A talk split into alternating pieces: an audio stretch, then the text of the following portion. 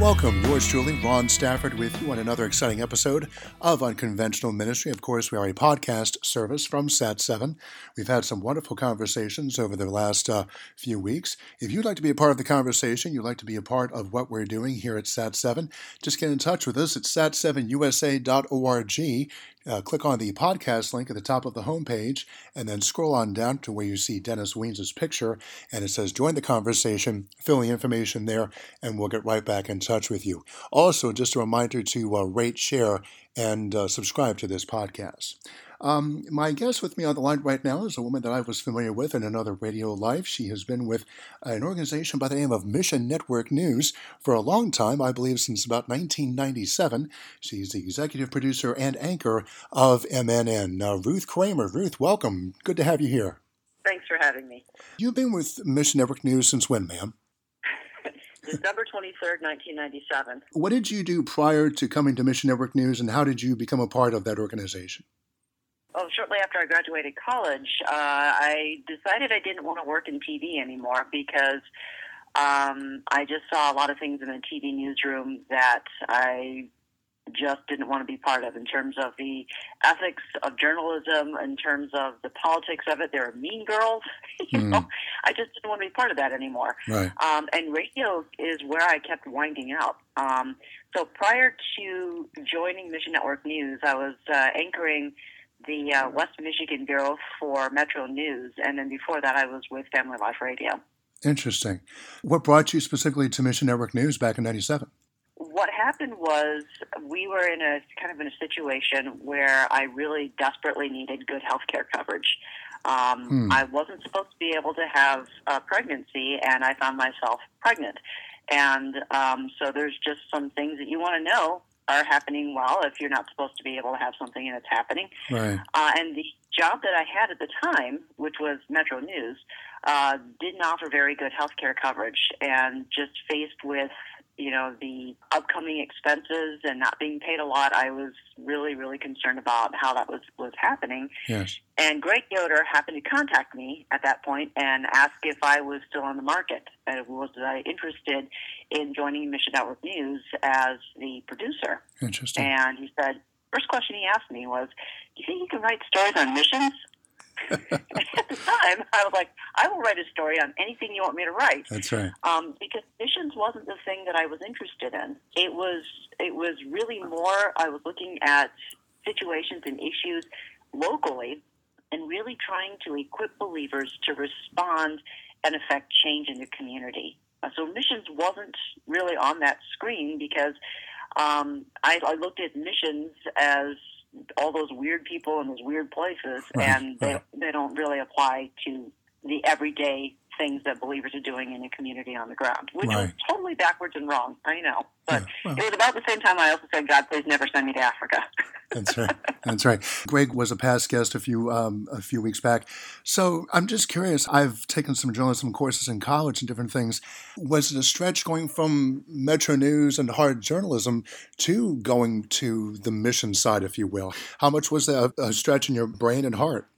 my first interview out of the gate, I talked with a pastor I, I, with a ministry that deals specifically in South Latin and Central America. And this was a pastor who had been persecuted because the message that he preached that was scriptural and encouraging his, his congregation to follow God's word really kind of went against the cartel. Hmm. And the cartel came after him.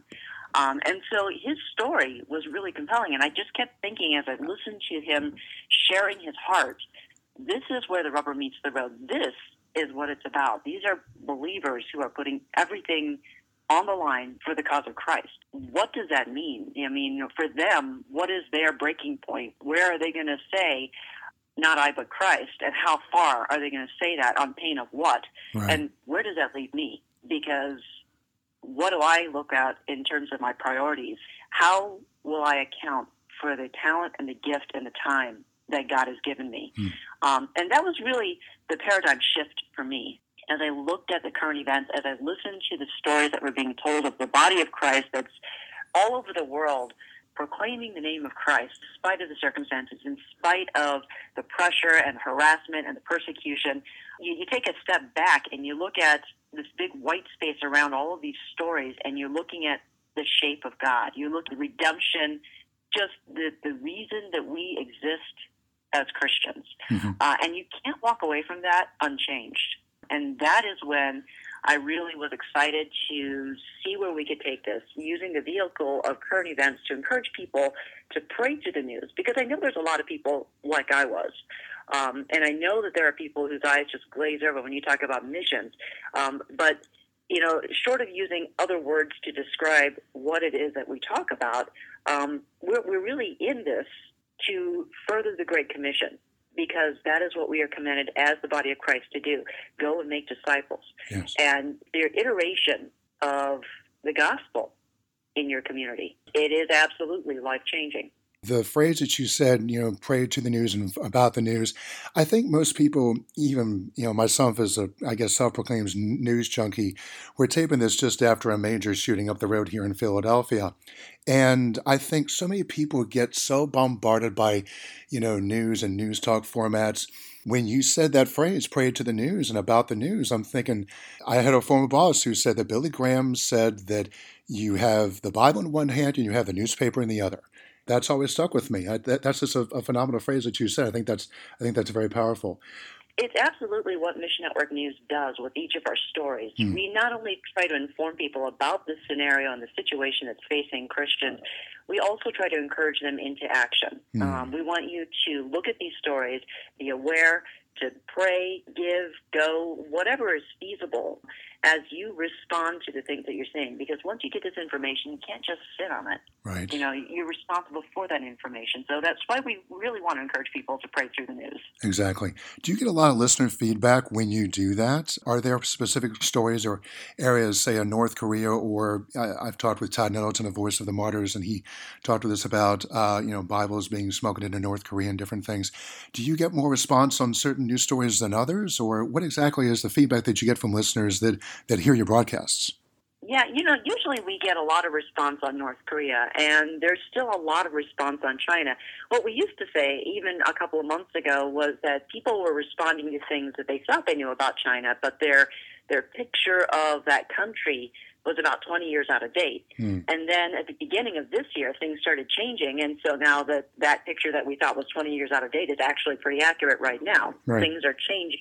Window right. of opportunity is closing in China in terms of outsiders uh, being involved with that. So the the thing right now that's happening is our partnering ministries are in China, really equipping and working to empower the local body of Christ to be ready to stand on their own. Um, they don't need us. In fact, they're often praying for the American church because we're the ones who uh, have been kind of sleepy as of late. Right. You know, we have a lot of freedom, and they don't. Um, right. Their older generation has already been through some of the things that, that are now being experienced by the younger generation. And the younger generation is looking to that older generation and saying, okay, you've been through this before.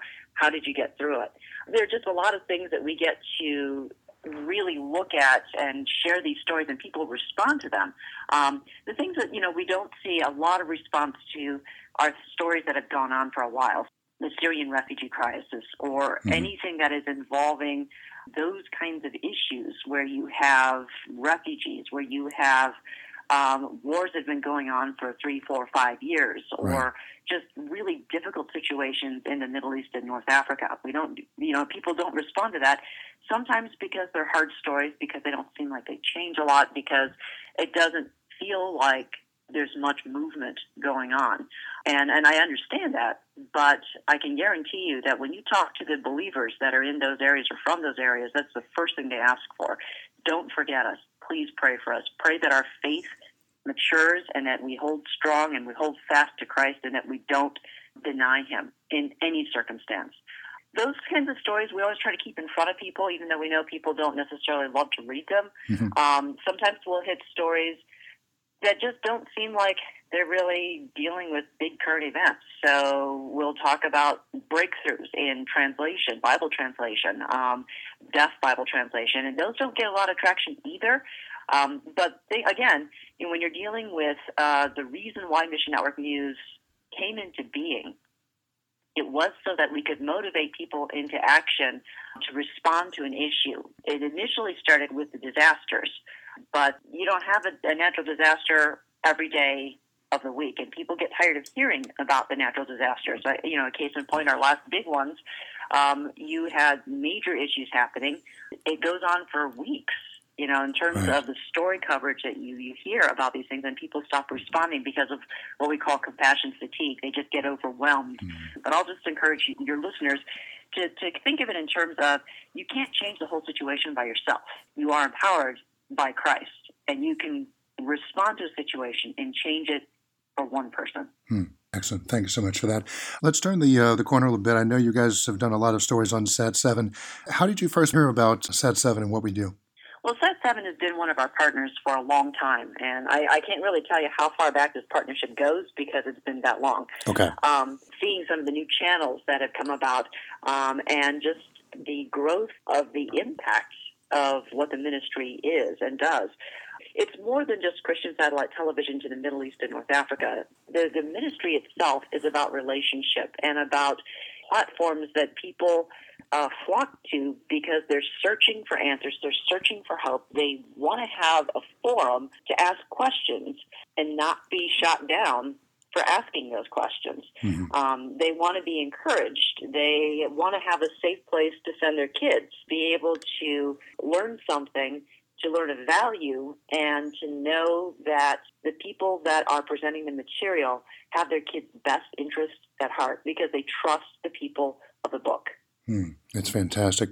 Would you mind closing our time today, Ruth, with a word of prayer to our Lord? Would you mind doing that for us, please? I'd love to.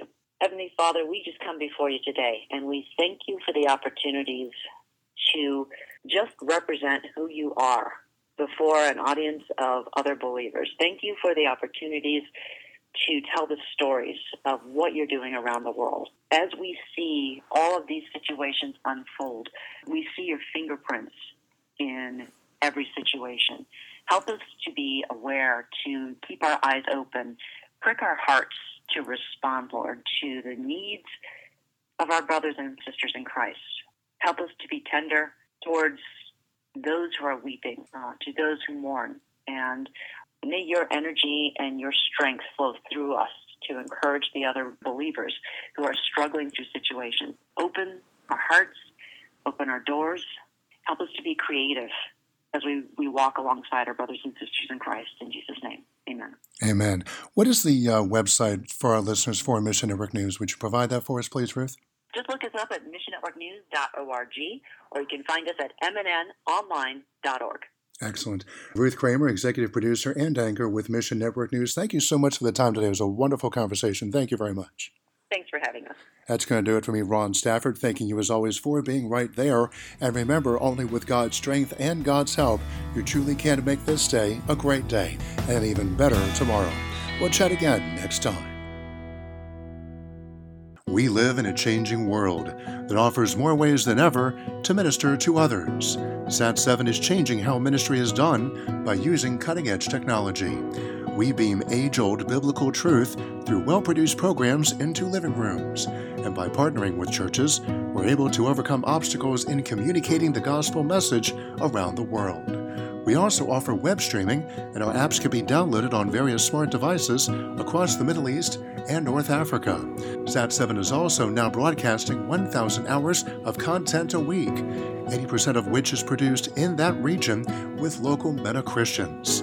In order for SAT7 to continue in this effort, we need support from listeners like you. Visit us online at sat7usa.org slash unconventional.